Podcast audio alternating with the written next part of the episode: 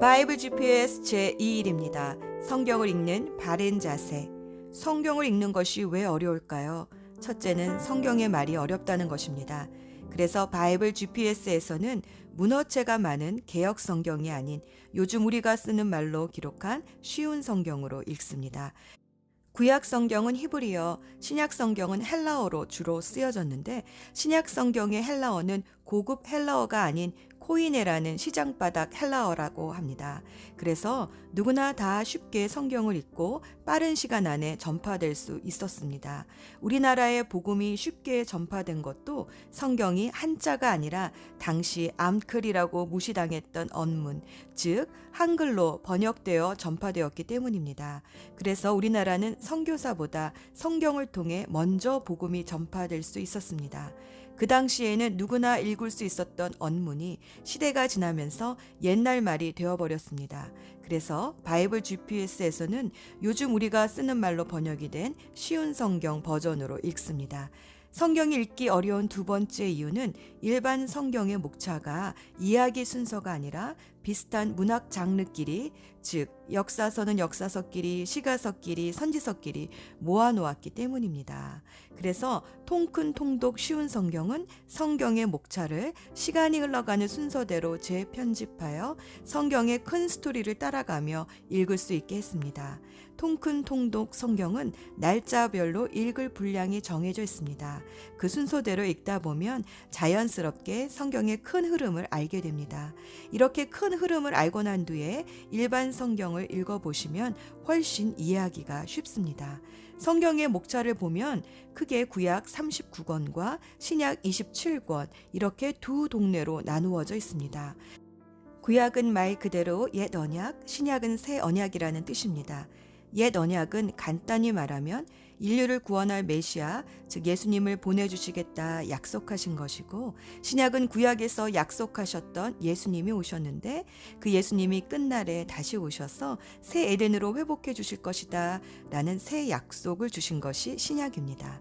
구약과 신약의 이야기를 큰 그림으로 그려보면 구약은 하나님께서 창조하신 이 세상이 죄 때문에 하나님을 떠나 계속 망가져 가자 그것을 회복하시려고 여러 가지로 노력하신 것을 기록하고 있습니다. 그 노력이 전 인류를 대상으로 하시다가 이스라엘을 택하시고 그 이스라엘이 우상 숭배로 타락하자 그 중에서 이스라엘 열두 지파 중 한 지파인 유다 지파를 택하시고 그 유다 지파마저 하나님을 떠나 포로로 끌려가자 회개하고 다시 예루살렘으로 돌아오는 소수의 남은 자를 택하셔서 그들에게 구원자 메시아를 보내시겠다라는 약속이 구약입니다. 신약은 그 예수님이 오셔서 남은 자들 중에 열두 제자를 택하시고 그 열두 제자가 초대교회를 세우고 그 초대 교회들이 열방의 교회로 확장되어 마침내 예수님이 다시 오셔서 타락한 이 땅을 완전히 회복시켜 주실 것이다 라는 약속이 신약입니다. 히브리서 8장 13절은 새 언약을 주심으로 첫 번째 언약을 낡은 것으로 만드셨다라고 합니다. 구약의 예언이 신약에서 성취되었기 때문입니다. 구약에서는 선지자들을 통해 하나님의 말씀을 전하셨지만 신약에서는 말씀이신 예수님이 직접 육신을 입고 오셔서 우리에게 그 말씀대로 사는 본을 보여주셨습니다. 구약에서는 아담의 불순종으로 잃어버린 에덴, 하나님과의 끊어진 관계를 신약에서는 그리스도 예수 안에서 어떻게 회복할 수 있는지 보여주셨습니다. 구약에서 약속하셨던 예수님이 오셨던 것처럼 신약에서도 약속하신 예수님이 다시 오셔서 새 에덴을 회복시켜 주실 것입니다. 이렇게 구약과 신약은 상호 보완적인 관계입니다. 앞으로 68일 동안 신약의 기초가 되는 구약을 먼저 읽습니다. 오늘의 여정. 창세기 12장에서 23장까지 믿음의 조상 아브라함의 이야기입니다. 아브라함은 BC 약 2000년 시대의 인물로 그가 살았던 지도상의 무대는 메소포타미아 문명의 중심지였던 갈대아 우르에서 하란을 거쳐 가나안 땅에서 지내다가 기근을 피해 잠시 애굽을 거쳤다가 아내 사라를 장사 지낸 헤브론까지입니다. 아브라함은 큰 민족을 이루고 복의 근원이 되라는 하나님의 부르심을 받고 갈대아 우르에서 하란을 거쳐 가나안 땅까지 이주합니다. 75세의 늦은 나이에 믿음의 여정을 떠난 아브라함은 때로 기근이라는 경제적 위기를 만나면 약속의 땅을 떠나 애굽으로 피신하기도 하고 또 자기가 살려고 아내를 누이라고 속이는 이기적인 행동을 하기도 하고 하나님의 언약을 자기 중심적으로 해석하여 여종 하갈과 동침하여 이스마엘을 낳기도 합니다. 하지만 그는 하나님과 동행하면서 자기 중심성을 내려놓고 차츰 믿음의 조상으로 성숙해 갑니다. 의지했던 롯과 이스마엘도 떠나 보낼 줄도 알고 롯이 당시 메소포타미아 연맹국에 의해 납치되었을 때는 자기 사병 318명을 데리고 믿음의 전쟁을 치르고 이 전쟁의 승리를 주신 분이 하나님이심을 멜기세덱 제사장에게 11조를 바침으로 고백합니다. 마침내 아브라함의 나이 99세, 하나님은 아브라함에게 언약의 증표로 온 집안 식구들에게 할례를 행하라 하셨을 때 순종하고 약속의 자녀 이삭을 100세의 나이에 얻습니다. 이제 믿음의 사람이 된 아브라함은 이삭을 제물로 바치라고 할 때에도 이유를 묻지 않고 바침으로 다시 이삭을 돌려받는 은혜를 경험합니다.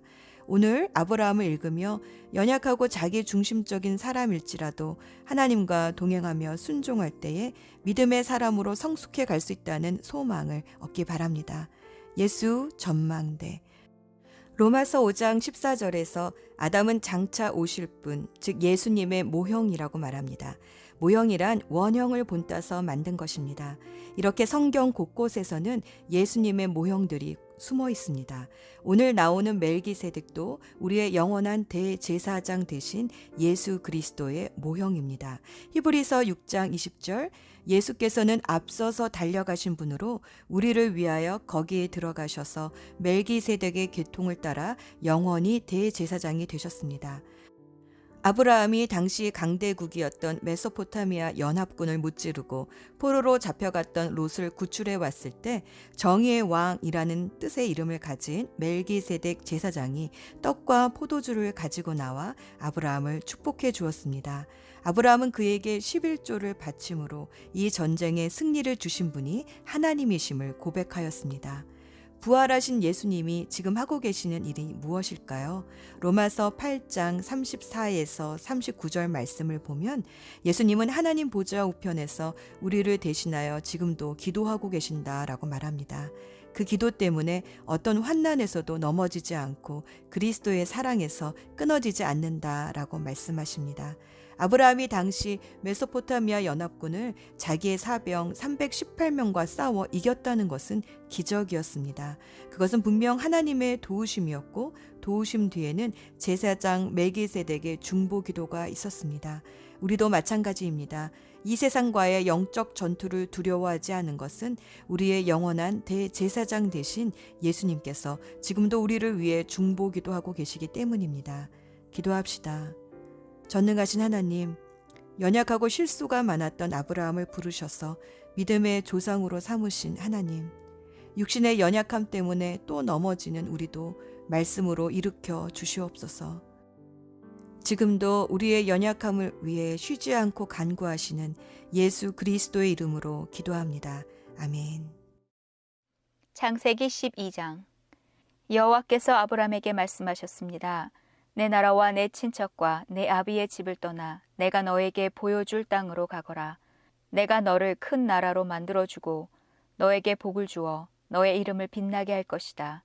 너는 다른 사람들에게 복이 될 것이다. 너에게 복을 주는 사람에게 내가 복을 주고 너를 저주하는 사람을 내가 저주하겠다. 땅 위의 모든 백성이 너를 통해 복을 받을 것이다. 아브라함은 여호와께서 말씀하신 대로 하란을 떠났습니다. 롯도 아브라함과 함께 떠났습니다. 그때의 아브라함의 나이는 75살이었습니다. 아브라함은 아내 사레와 조카 롯과 그들이 모은 모든 재산을 가지고 갔습니다. 그들은 또 하란에서 얻은 종들도 모두 데리고 갔습니다. 가나안 땅으로 가기 위해 하란을 떠난 그들은 마침내 가나안 땅에 들어갔습니다. 아브라함은 그 땅을 지나서 세겜 땅 모래에 큰 나무가 있는 곳까지 갔습니다. 그때의 그 땅에는 가나안 사람들이 살고 있었습니다. 여호와께서 아브라함에게 나타나 말씀하셨습니다. 내가 이 땅을 내 자손에게 줄 것이다. 아브라함은 그곳에서 자기에게 나타나신 여호와께 제단을 쌓았습니다. 그리고 나서 아브라함은 세겜에서 베델 동쪽 산으로 옮겨갔습니다. 아브라함은 그곳에 장막을 세웠습니다. 서쪽은 베델이었고 동쪽은 아이였습니다. 아브라함은 그곳에서도 여호와께 제단을 쌓고 예배를 드렸습니다. 그런 다음에 아브라함은 계속해서 가나안 남쪽 네게부 지방으로 내려갔습니다. 그때의 가나안 땅에 가뭄이 들었습니다. 가뭄이 너무 심해서 아브라함은 이집트로 내려가 살았습니다. 이집트에 이르기 바로 전에 아브라함이 아내 사레에게 말했습니다. 당신은 매우 아름다운 여자요. 이집트 사람들이 당신을 보면 이 여자는 저 사람의 아내다 라고 말하며 나를 죽이고 당신은 살려줄 것이요. 그러니 당신은 그들에게 내 누이라고 말하시오. 그러면 나에게 나쁜 일이 일어나지 않고 당신 덕분에 나도 살 수 있게 될 것이오. 아브라함이 이집트로 내려갔습니다. 이집트 사람들이 보기에 사례는 매우 아름다웠습니다. 파라오의 신하들도 사례를 보고 파라오에게 사례를 자랑했습니다. 사례는 왕의 궁전으로 불려갔습니다. 사례 때문에 파라오는 아브라함에게 잘해 주었습니다. 왕은 아브라함에게 양떼와 소떼와 암나귀와 수나귀를 주었습니다. 아브라함은 왕에게서 남자 종과 여자 종과 낙타까지 얻었습니다. 그러나 여호와께서 파라오와 파라오의 집에 사는 모든 사람에게 큰 재앙을 내리셨습니다. 여호와께서 그렇게 하신 것은 아브라함의 아내 사레의 일 때문이었습니다. 그러자 파라오가 아브라함을 불러서 말했습니다. 왜 나에게 이런 일을 하였느냐? 어찌하여 사레가 내 아내라는 말을 하지 않았느냐? 왜 저 여자를 내 누이라고 말해서 내가 저 여자를 내 아내로 데려오게 했느냐? 내 아내가 여기 있으니 데리고 가거라. 그리고 나서 파라오는 신하들에게 명령하여 아브라함이 그의 아내와 그에게 속한 사람과 재산을 가지고 이집트에서 떠나가게 했습니다. 창세기 13장 아브라함은 아내와 롯과 함께 이집트를 떠났습니다. 그들은 모든 재산을 가지고 네게부 지방으로 올라갔습니다. 아브라함은 가축과 은과 금이 많은 부자였습니다. 아브라함은 네게부를 떠나 다시 베델로 갔습니다. 아브라함은 베델과 아이 사이 곧 전에 장막을 쳤던 곳으로 갔습니다. 그곳은 아브라함이 전에 재단을 쌓았던 곳이었습니다. 아브라함은 거기에서 여호와께 예배를 드렸습니다. 아브라함과 함께 다니던 롯에게도 양과 소와 장막이 많았습니다. 아브라함과 롯에게는 가축이 아주 많았기 때문에 두 사람이 함께 살기에는 그 땅이 너무 좁았습니다. 아브라함의 목자들과 롯의 목자들 사이에 다툼이 일어나기 시작했습니다. 그때 그 땅에는 가나안 사람들과 브리스 사람들이 살고 있었습니다. 아브라함이 롯에게 말했습니다. 너와 나 사이에 다툼이 있어서야 되겠느냐? 내 목자들과 내 목자들 사이에서도 다투는 일이 있어서는 안 된다. 우리는 친척이 아니냐? 모든 땅이 내 앞에 있으니 우리 서로 떨어져 살자. 내가 왼쪽으로 가면 나는 오른쪽으로 가고 내가 오른쪽으로 가면 나는 왼쪽으로 가겠다. 롯이 땅을 둘러보니 요단 골짜기가 보였습니다. 롯이 보기에 소알 쪽으로 있는 그곳은 물이 많았습니다. 그것은 여호와의 동산 같기도 하고 이집트 땅 같기도 했습니다. 그때는 여호와께서 소돔과 고모라를 멸망시키기 전이었습니다. 그래서 롯은 요단 평원에서 살기로 하고 동쪽으로 옮겨갔습니다. 이렇게 해서 아브라함과 롯은 서로 떨어져서 살게 되었습니다. 아브라함은 가나안 땅에서 살았습니다. 그러나 롯은 요단 평원의 성들 가운데 살다가 소돔에서 가까운 곳으로 옮겨갔습니다. 그때 소돔 사람들은 매우 악했습니다. 그들은 항상 여호와께 죄를 짓고 살았습니다. 롯이 아브라함을 떠난 뒤에 여호와께서 아브라함에게 말씀하셨습니다. 네 주변을 둘러보아라. 내가 서 있는 곳에서 동서남북을 다 둘러보아라. 내 눈에 보이는 이 모든 땅을 내가 영원히 너와 내 자손에게 줄 것이다. 내가 내 자손을 땅의 티끌만큼 많게 해주리니 누구든지 땅 위에 티끌을 셀 수 있는 사람이 있다면 그 사람은 내 자손도 셀 수 있을 것이다. 일어나라. 이 땅을 동서남북으로 돌아다녀 보아라. 내가 너에게 이 땅을 주겠다. 그리하여 아브라함은 자기 장막을 옮겼습니다. 아브라함은 헤브론에 있는 마므레의 큰 나무들 가까이에서 살았습니다. 그는 그곳에 여호와를 위한 제단을 쌓았습니다.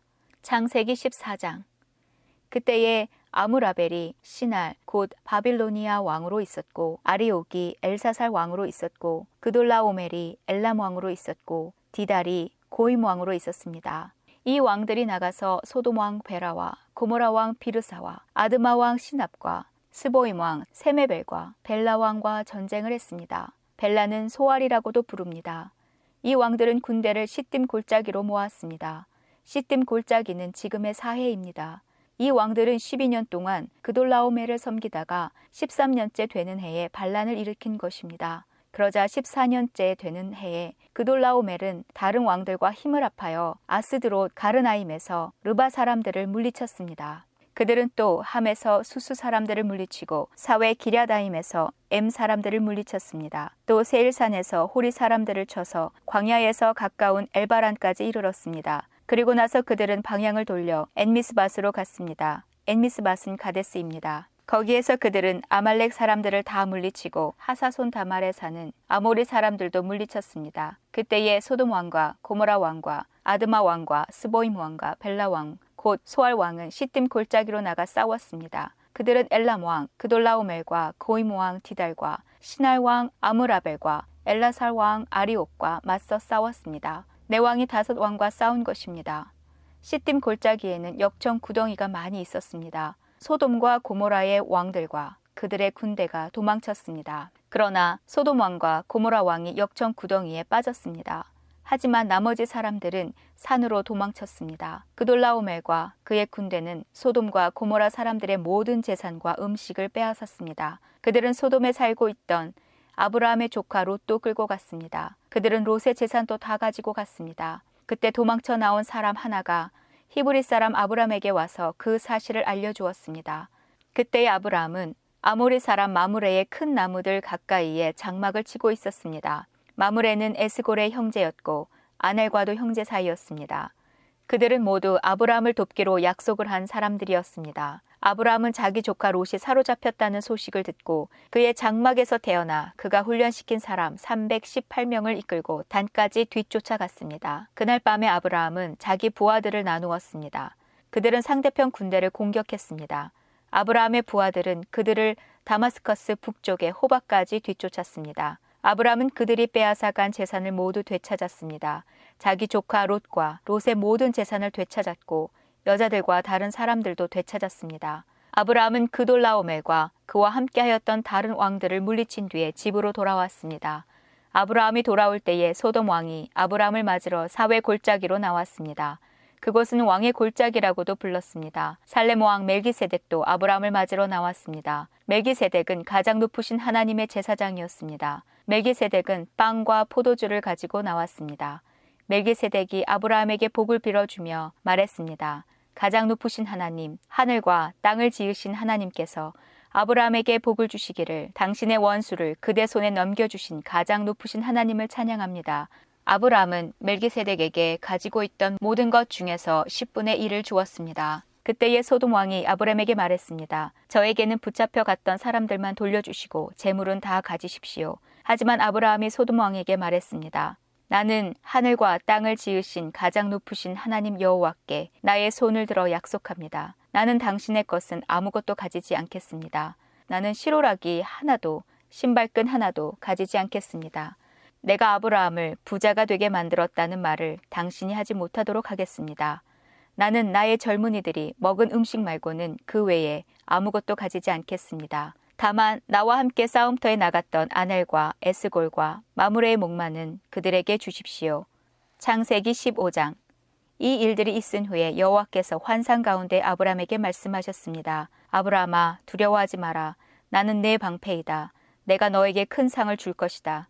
그러자 아브라함이 말했습니다. 주 여호와여 저에게 무엇을 주시렵니까? 저에게는 아들이 없습니다. 그러니 다마스커스 사람인 제 종 엘리에셀이 제 모든 재산을 물려받을 것입니다. 아브라함이 또 말했습니다. 주께서 저에게 아들을 주지 않으셨으니 제 집에서 태어난 종이 저의 모든 것을 물려받을 것입니다. 여호와께서 아브라함에게 말씀하셨습니다. 그 아이는 내 재산을 물려받을 사람이 아니다.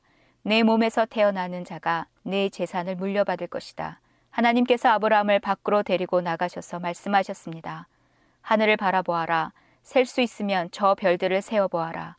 내 자손들도 저 별처럼 많아질 것이다.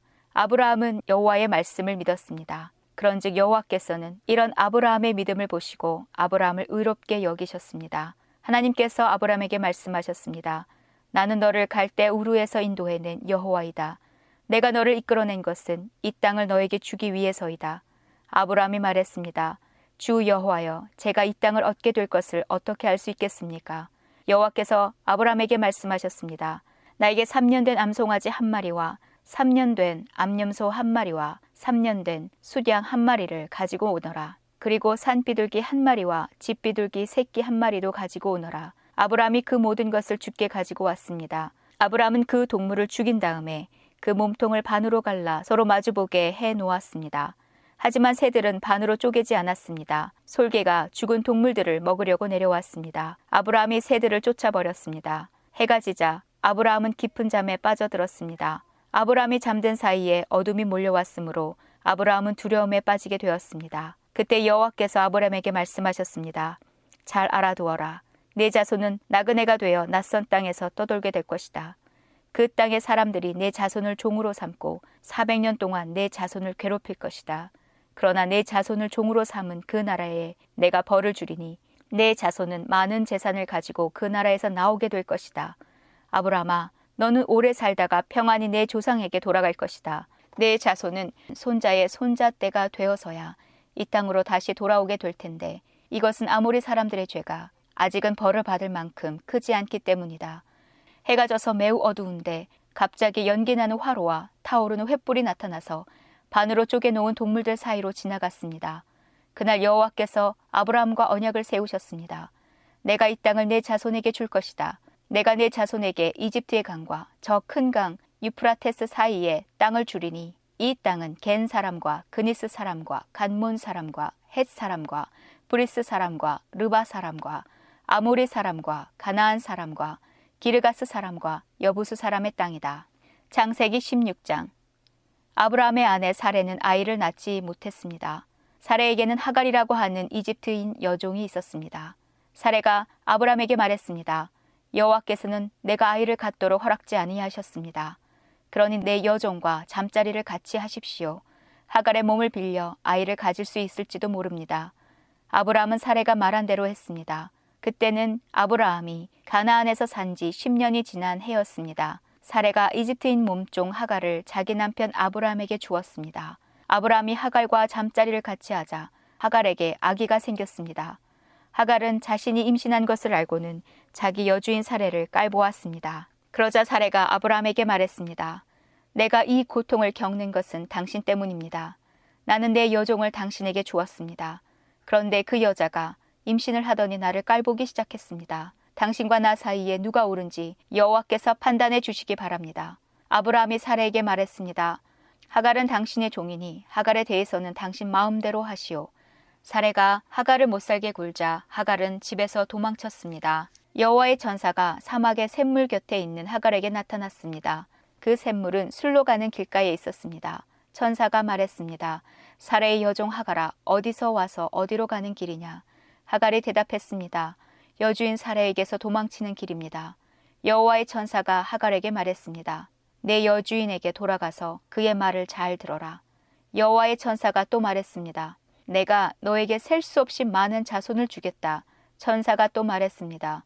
내 몸속에 아기가 있으니 이제 아들을 낳을 것이다. 아들을 낳으면 그 이름을 이스마엘이라 하여라. 이는 여호와께서 너의 부르짖는 소리를 들어주셨기 때문이다. 이스마엘은 들나귀처럼 될 것이다. 그는 사람들을 대적할 것이며 사람들도 그를 대적할 것이다. 그는 자기의 모든 형제들과 마주 대하여 살 것이다. 하갈은 내가 정말로 하나님을 뵙고도 이렇게 살아있다니 라고 말하면서 자기에게 말씀하신 여호와를 나를 보시는 하나님이라고 불렀습니다. 그래서 그곳에 있는 샘물도 부엘라 헤로이라는 이름이 붙게 되었습니다. 그 샘물은 가데스와 베레 사이에 있습니다. 하갈이 아브라함의 아들을 낳았습니다. 아브라함은 그 아들의 이름을 이스마엘이라고 지었습니다. 하갈이 이스마엘을 낳았을 때 아브라함의 나이는 86살이었습니다. 장세기 17장 아브라함이 99살이 되었을 때에 여호와께서 아브라함에게 나타나셔서 말씀하셨습니다. 나는 전능한 하나님이다. 내 말에 복종하며 올바르게 살아라. 내가 너와 언약을 세워 너에게 수없이 많은 자손을 주겠다. 아브라함이 땅에 엎드려 절하자 하나님께서 아브라함에게 말씀하셨습니다. 이것은 내가 너와 세우는 언약이다. 너는 여러 나라의 조상이 될 것이다. 내가 너를 여러 나라의 조상으로 만들었으니 이제부터 너의 이름은 아브람이 아니라 아브라함이 될 것이다. 내가 너에게 많은 자손을 줄 것이다. 너를 여러 나라들 위에 세우리니 너에게서 왕들이 나올 것이다. 내가 너에게 언약을 세울 텐데 이 언약은 지금부터 내가 너와 내 모든 자손에게 세우는 언약이다. 나는 내 하나님이 되며 내 모든 자손의 하나님이 될 것이다. 너는 지금 이 가나안 땅에서 나그네로 살고 있다. 그러나 내가 이 땅 전체를 너와 내 자손에게 영원히 주며 나는 내 자손의 하나님이 되어 주겠다. 하나님이 또 아브라함에게 말씀하셨습니다. 너와 내 자손은 지금부터 이 언약을 지켜야 한다. 너희 가운데 남자는 모두 할례를 받아라. 이것은 너와 내 자손과 세우는 내 언약이니 너는 이 언약을 지켜야 한다. 남자의 양피를 베어라. 이것이 나와 너희 사이에 세운 언약의 표시가 될 것이다. 지금부터 남자아이는 태어난 지 8일 만에 할례를 받을 것이다. 너희 집에서 태어난 종과 너희가 너희 자손이 아닌 외국 사람에게서 돈을 주곤 산 사람도 할례를 받아야 한다. 너희 집에서 태어난 종과 너희 돈으로 산 종이 다 할례를 받아야 한다. 그래야만 너희 살 속에 새겨진 내 언약이 영원한 언약이 될 것이다. 할례 받지 않는 남자는 내 언약을 어긴 것이므로 내 백성 가운데서 제외될 것이다. 하나님께서 아브라함에게 말씀하셨습니다. 너는 내 아내의 이름을 사례라고 부르지 말고 이제부터는 사라라고 하여라. 내가 사라에게 복을 주어 너를 위해 아들을 낳게 할 것이다. 또 내가 사라에게 복을 줄 것이니 사라는 여러 나라의 어머니가 되며 여러 나라의 왕들이 사라에게서 나올 것이다. 아브라함은 얼굴을 땅에 대고 엎드린 채 웃으며 마음으로 혼잣말을 했습니다. 어떻게 백살이나 먹은 사람이 아기를 낳을 수 있을까? 사라는 나이가 아흔 살인데 어떻게 아기를 낳을 수 있을까? 아브라함이 하나님께 말했습니다. 이스마엘이나 하나님께 복을 받으며 살기를 바랍니다. 하나님께서 말씀하셨습니다. 아니다. 내 아내 사라가 아들을 낳을 것이니 아들을 낳으면 그 이름을 이삭이라고 하여라. 내가 내 아들과 내 언약을 세울 것이니 그 언약은 내 아들의 자손과 세울 영원한 언약이 될 것이다. 내가 이스마엘에 대해 한 말은 내가 다 들었다. 이스마엘에게도 내가 복을 주어 그에게 많은 자손과 후손이 있게 하며 번성하게 할 것이다. 이스마엘은 큰 지도자 열두 명의 아버지가 되고 큰 나라를 이룰 것이다. 그러나 나는 내 언약을 이삭과 세운다.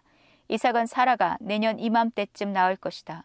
하나님께서는 아브라함과 말씀을 나누신 뒤에 아브라함을 떠나 하늘로 올라가셨습니다. 아브라함은 이스마엘을 비롯해 자기 집에서 태어난 모든 남자를 불러 모았습니다.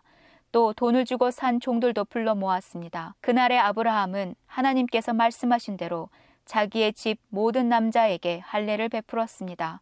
아브라함이 할례를 받은 때의 나이는 99살이었으며 아브라함의 아들 이스마엘이 할례를 받은 때의 나이는 13살이었습니다. 아브라함과 그의 아들 이스마엘은 같은 날에 할례를 받았습니다. 그리고 아브라함의 집에 있던 모든 남자들도 같은 날에 할례를 받았습니다. 아브라함의 집에서 태어난 종과 다른 나라 사람에게서 돈을 주고 산 종들도 다 할례를 받았습니다. 창세기 18장 여호와께서 마므레의 커다란 나무들 가까운 곳에서 아브라함에게 다시 나타나셨습니다. 그때의 아브라함은 자기 장막문에 앉아 있었습니다. 그때는 가장 더운 한낮이었습니다. 아브라함이 눈을 들어보니 세 사람이 자기 가까이에 서 있었습니다. 아브라함은 그들을 보고 자기 장막에서 달려나와 땅에 엎드려 그들을 맞이했습니다. 아브라함이 말했습니다. 내 주여, 저를 좋게 여기신다면 주의 종 곁을 그냥 지나가지 마십시오. 제가 여러분 모두의 발 씻을 물을 가지고 올 테니 발을 씻으신 뒤에 나무 아래에서 좀 쉬십시오. 제가 음식을 조금 가져올 테니 드시고 기운을 차리신 다음에 다시 길을 떠나도록 하십시오. 그들이 말했습니다. 좋소. 당신 말대로 하겠소. 아브라함이 급히 장막으로 달려가 사라에게 말했습니다. 빨리 밀가루 세 스아를 반죽해서 빵을 만드시오. 그리고 아브라함은 짐승들이 있는 곳으로 달려가 아주 좋은 송아지 한 마리를 끌어다가 종에게 주었습니다. 종은 급히 그 송아지를 잡아서 요리를 했습니다. 아브라함은 그들에게 송아지 요리와 버터와 우유를 대접했습니다. 그들이 음식을 먹는 동안 아브라함은 나무 아래에 서서 그들의 시중을 들었습니다. 그들이 아브라함에게 물었습니다. 당신 아내 사라는 어디에 있소? 저기 장막 안에 있습니다. 아브라함이 대답했습니다. 그때 주께서 말씀하셨습니다. 내년 이맘때에 내가 반드시 너를 다시 찾아올 것이다. 그때에는 내 아내 사라에게 아들이 생길 것이다. 그때 사라는 장막 문간에서 그 말을 들었습니다. 아브라함과 사라는 나이가 매우 많았습니다. 사라는 아기를 가질 수 있는 나이가 지나버린 후였습니다. 그래서 사라는 속으로 웃으면서 내 남편과 나는 너무 늙었는데 어떻게 우리에게 그런 즐거운 일이 생길까 하고 말했습니다. 그때에 여호와께서 아브라함에게 말씀하셨습니다. 사라가 왜 웃느냐? 어찌하여 내가 늙었는데 어떻게 아이를 낳을 수 있을까 하느냐. 나 여호와가 하지 못할 일이 어디에 있느냐. 내년 이맘때에 내가 다시 너를 찾아올 것이다. 그때에는 사라에게 아들이 생길 것이다. 사라는 두려워져서 거짓말을 했습니다. 저는 웃지 않았습니다. 그러자 주께서 말씀하셨습니다. 아니다. 너는 웃었다. 그 사람들은 거기를 떠나 소돔으로 향했습니다. 아브라함은 그들을 배웅하기 위해 얼마쯤 그들과 같이 걸었습니다. 여호와께서 말씀하셨습니다. 내가 지금 하려고 하는 일을 어떻게 아브라함에게 숨기겠느냐? 아브라함은 크고 강한 나라가 될 것이며 이 땅의 모든 나라들이 아브라함으로 인하여 복을 받을 것이다. 나는 아브라함이 자기 자녀들과 자손들을 가르쳐 여호와의 길을 잘 따르게 하기 위해 그를 선택했다.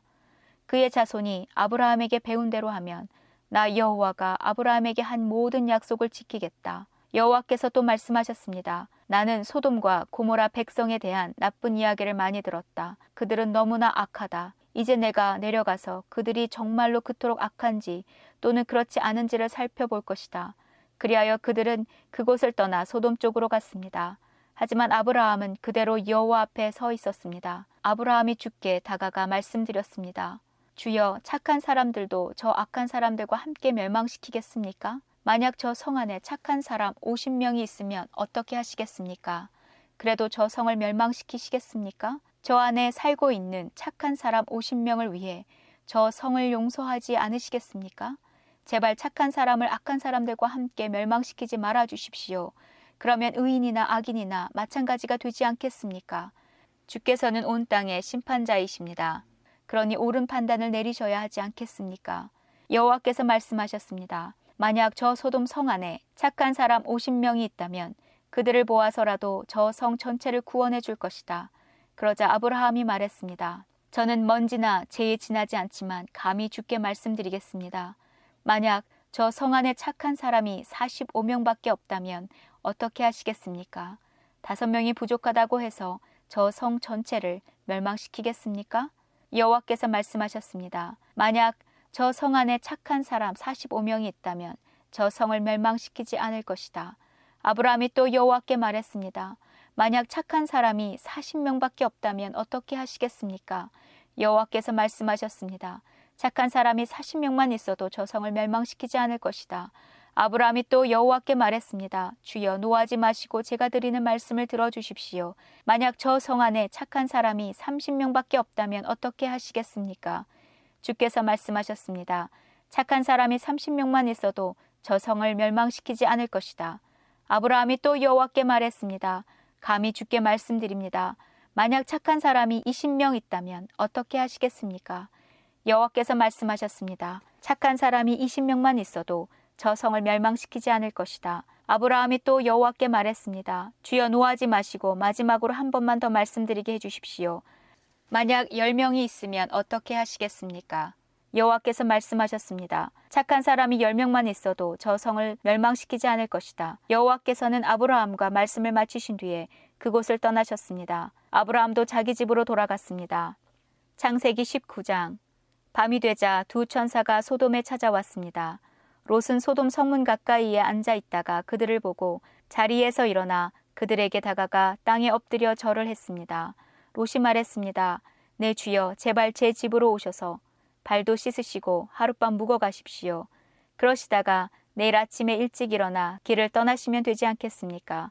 천사들이 대답했습니다. 아니요, 우리는 거리에서 오늘 밤을 지내겠소. 그러나 롯이 간곡히 권하자 그들은 롯의 집으로 들어갔습니다. 롯은 음식을 준비했습니다. 롯이 누룩을 넣지 않은 빵을 구워주자 그들이 빵을 먹었습니다.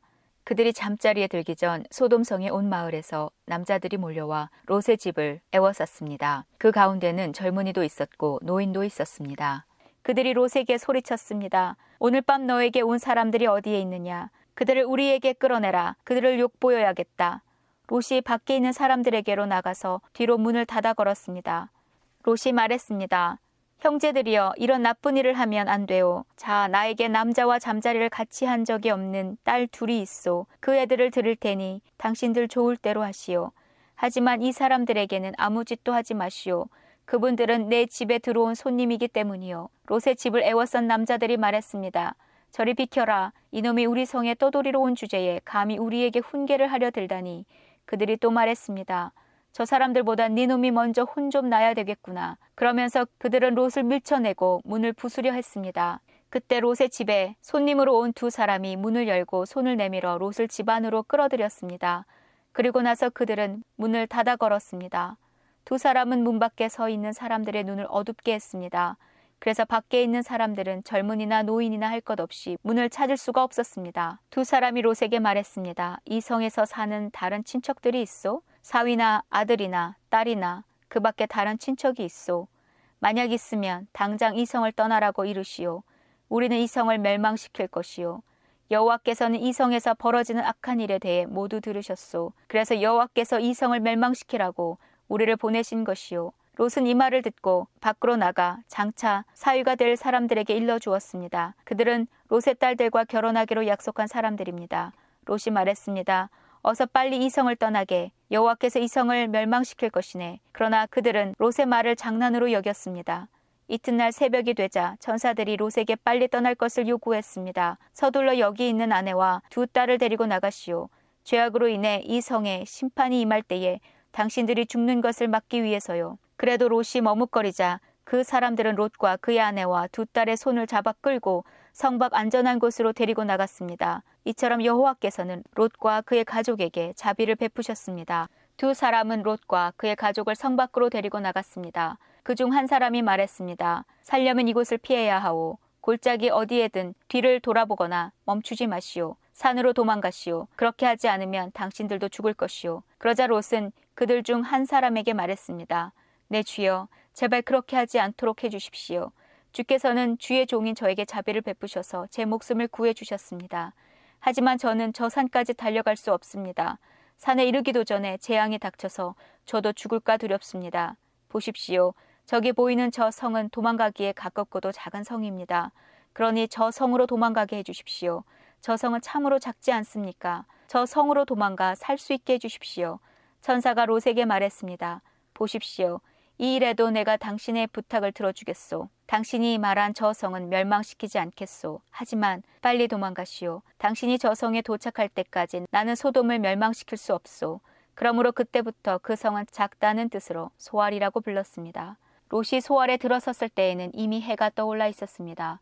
여호와께서 소돔과 고모라에 하늘로부터 마치 비를 내리듯 유황과 불을 쏟아부으셨습니다. 주께서 그 두 성을 멸망시키셨습니다. 주께서 또 요단 골짜기 전체와 두 성 안에 사는 모든 사람과 땅에서 자라는 모든 것을 멸망시키셨습니다. 그런데 롯의 아내는 그만 뒤를 돌아보았기 때문에 소금 기둥이 되어버렸습니다. 이튿날 아침 일찍 아브라함은 자리에서 일어나 여호와 앞에 서 있었던 곳으로 갔습니다. 아브라함은 소돔과 고모라와 요단 골짜기가 있는 쪽을 내려다 보았습니다. 땅에서 연기가 솟아오르고 있었습니다. 마치 아궁이에서 나는 연기 같았습니다. 하나님께서 골짜기의 성들을 멸망시키셨지만 아브라함의 부탁을 기억하셔서 롯이 살던 성을 멸망시키실 때에 롯의 목숨을 살려주셨습니다. 롯은 소알에서 계속 사는 것이 두려웠습니다. 그래서 롯과 그의 두 딸은 산으로 이사했습니다. 롯은 딸들과 함께 동굴에서 살았습니다. 어느 날 큰 딸이 작은 딸에게 말했습니다. 우리 아버지는 늙으셨고 세상 사람들은 다 결혼을 하는데 우리와 결혼할 남자는 없다. 그러니 아버지를 술에 취하게 한 다음에 아버지와 잠자리를 같이 해서 아버지를 통해 자식을 얻자. 그날 밤에 두 딸은 아버지에게 술을 들여 취하게 했습니다. 그리고 나서 큰 딸이 아버지에게 가서 아버지와 잠자리를 같이 했습니다. 하지만 롯은 큰 딸이 한 일을 알지 못했습니다. 이튿날 큰 딸이 작은 딸에게 말했습니다. 어젯밤에는 내가 아버지와 함께 잤으니 오늘 밤에도 아버지에게 술을 들여 취하게 한 다음 이번엔 네가 아버지와 함께 자라. 그렇게 해서 아버지를 통해 자식을 얻자. 그날 밤에도 두 딸은 아버지에게 술을 들여 취하게 하고 작은 딸이 아버지에게 가서 아버지와 잠자리를 같이 했습니다.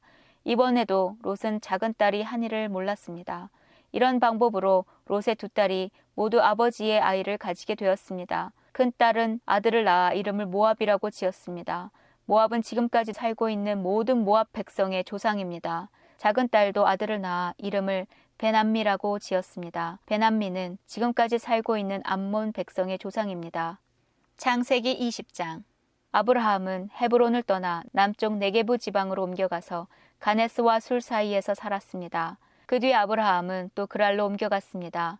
아브라함은 그곳 사람들에게 자기 아내 사라를 누이라고 말했습니다. 그날에 아비멜렉 왕이 그 이야기를 듣고 종들을 보내어 사라를 데려오게 했습니다. 그날 밤 하나님께서 아비멜렉의 꿈에 나타나셔서 말씀하셨습니다. 내가 데려온 그 여자 때문에 너는 죽을 것이다. 그녀는 결혼한 여자다. 하지만 아비멜렉은 사라를 가까이 하지 않았습니다. 그래서 아비멜렉이 말했습니다. 주여, 죄 없는 백성을 멸망시키시겠습니까? 아브라함은 저에게 이 여자는 내 누이입니다. 라고 말했습니다. 그리고 그 여자도 이 사람은 제 오빠입니다. 라고 말했습니다.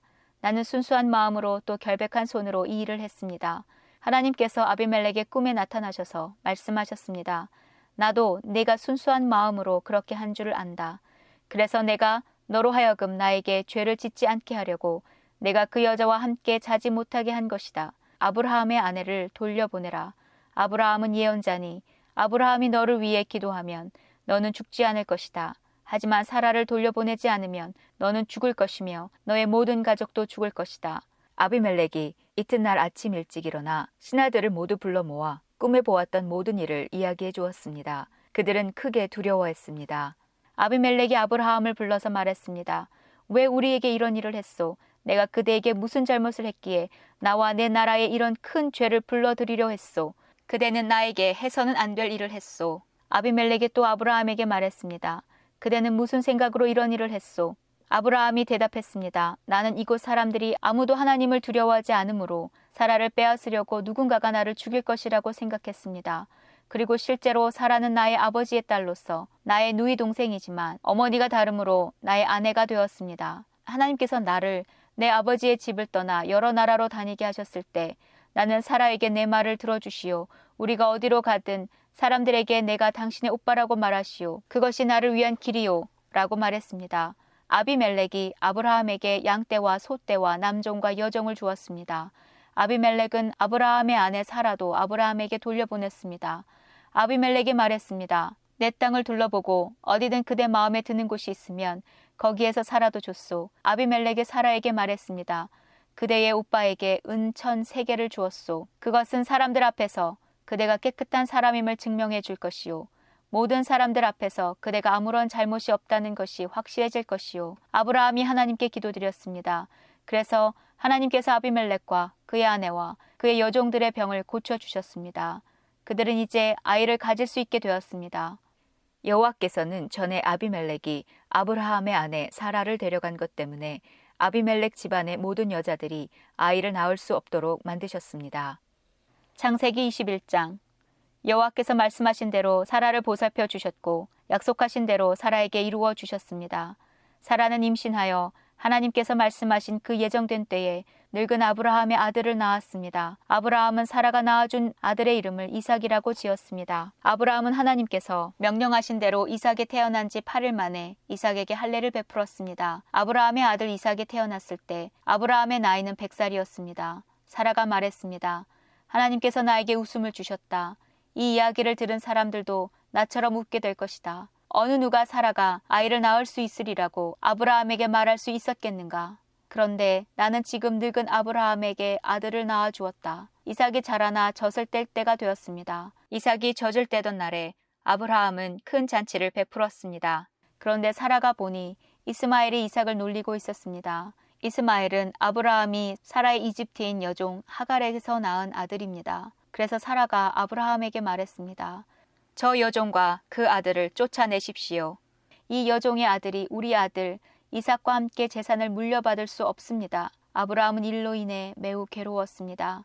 왜냐하면 이스마엘도 자기 아들이었기 때문입니다. 하지만 하나님께서 아브라함에게 말씀하셨습니다. 저 아이와 여종 때문에 염려하지 마라. 사라가 무슨 말을 하든 그 말을 들어주어라.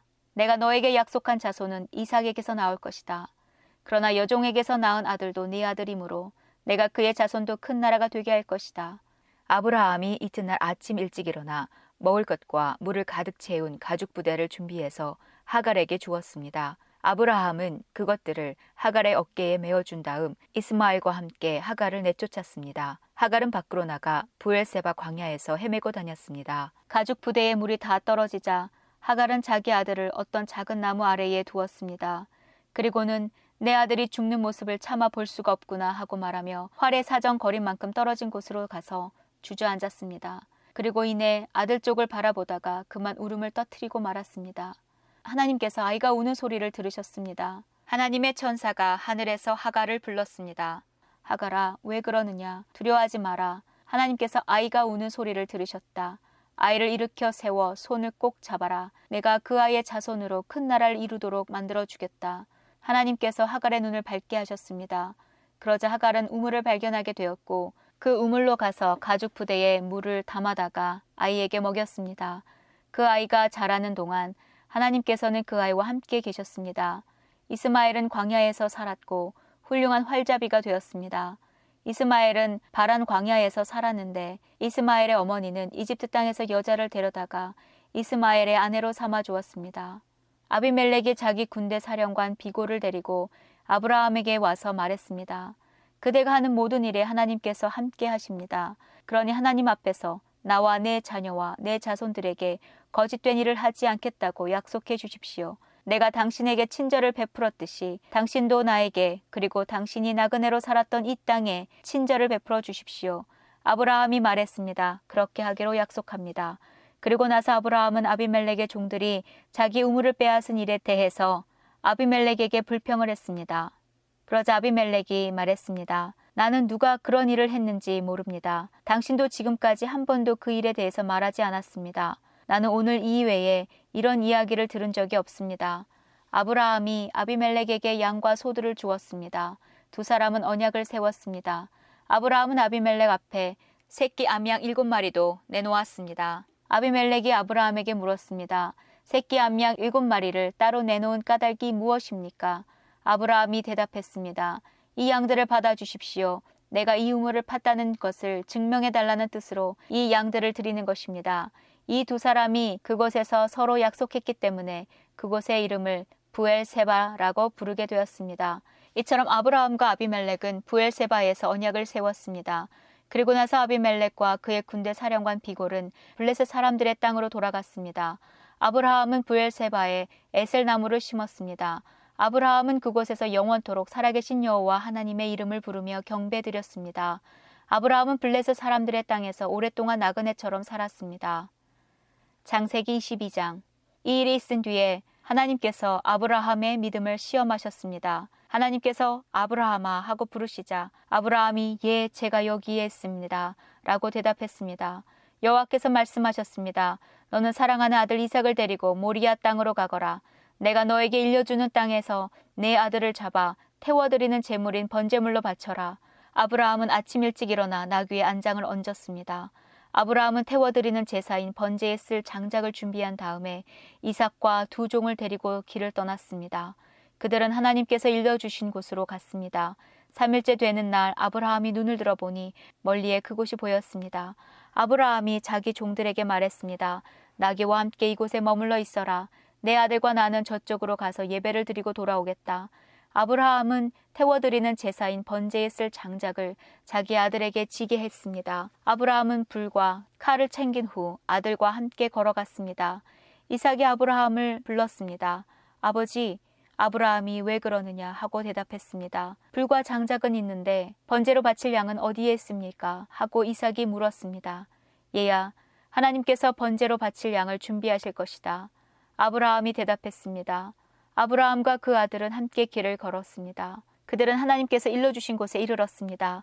아브라함은 그곳에 재단을 쌓고 장작을 버려 놓은 다음 자기 아들 이삭을 묶어 재단 장작 위에 올려놓았습니다. 그리고 나서 칼을 들어 자기 아들을 죽이려 했습니다. 그때에 여호와의 천사가 하늘에서부터 그를 불렀습니다. 아브라함아 아브라함아 그러자 아브라함이 예 제가 여기 있습니다 라고 대답했습니다. 천사가 말했습니다. 내 아들에게 손대지 마라. 아무 일도 그에게 하지 마라. 내가 하나밖에 없는 아들을 아낌없이 바치려 하는 것을 내가 보았으니 내가 하나님을 두려워하는 줄을 이제 내가 알아노라. 아브라함이 눈을 들어 살펴보니 나무에 뿔이 걸려 있는 순양 한 마리가 보였습니다. 아브라함은 그 양을 잡아다가 자기 아들 대신에 하나님께 번제물로 드렸습니다. 이 일 때문에 아브라함은 그곳의 이름을 여호와 이레라고 불렀습니다. 그래서 지금까지도 사람들은 여호와의 산에서 준비될 것이다 라는 말을 합니다. 여호와의 천사가 두 번째로 하늘에서 아브라함을 불렀습니다. 천사가 말했습니다. 여호와께서 말씀하셨다. 내가 하나밖에 없는 아들을 아끼지 않고 나에게 바치려 했으므로 맹세코 내가 너에게 한 가지 약속을 해주겠노라. 내가 분명히 너에게 복을 주고 또 많은 자손을 줄 것이다. 내 자손은 하늘의 별처럼 바닷가의 모래처럼 많게 될 것이며 내 자손은 원수의 성들을 정복하게 될 것이다.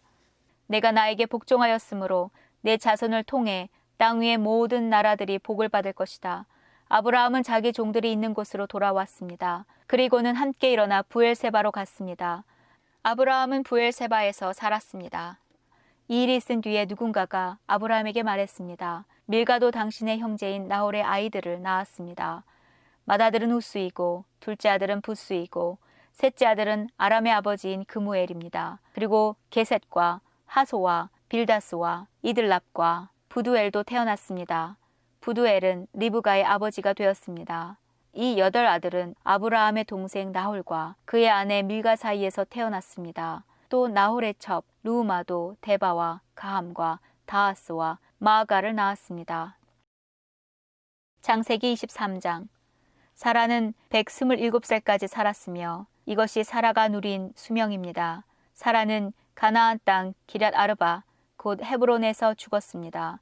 아브라함이 사라를 위해 슬피 울었습니다. 얼마 뒤에 아브라함은 죽은 아내 곁에서 물러나와 햇 사람들에게 가서 말했습니다. 나는 이곳에서 나그네요. 외국인에 지나지 않습니다. 내 죽은 아내를 묻을 수 있도록 나에게 땅을 좀 파십시오. 햇사람들이 아브라함에게 대답했습니다. 내 주여, 우리의 말씀을 들어보십시오. 당신은 우리의 위대한 지도자입니다. 우리의 땅 중에서 가장 좋은 곳을 골라 돌아가신 분을 장사 지내십시오. 우리의 무덤 중에서 어느 곳이든 마음대로 고르십시오. 돌아가신 분을 장사 지내는 것을 막을 사람은 아무도 없습니다. 아브라함이 자리에서 일어나 그 땅의 백성인 햇사람들에게 절했습니다. 아브라함이 그들에게 말했습니다. 내 죽은 아내를 이 땅에 묻는 일을 정말로 도와주시겠다면 소알의 아들 에브론에게 부탁하여 에브론이 나에게 막벨라 동굴을 팔게 해 주십시오. 그 동굴은 에브론의 밭 끝에 있습니다. 물론 값은 넉넉하게 치르겠습니다. 그 동굴이 당신들 가운데서 내게 속한 매장지가 되게 해 주십시오. 그때 에브론은 햇사람들과 함께 앉아 있었습니다. 에브론이 성문 곁에서 햇사람들이 다 듣도록 아브람에게 말했습니다. 내 주여 그러실 필요 없습니다. 내 말을 들으십시오. 그 땅과 거기에 있는 동굴을 그냥 드리겠습니다. 이 사람들이 보는 앞에서 다 드릴 테니 돌아가신 분을 장사 지내십시오. 아브라함이 셋 사람들 앞에서 절했습니다.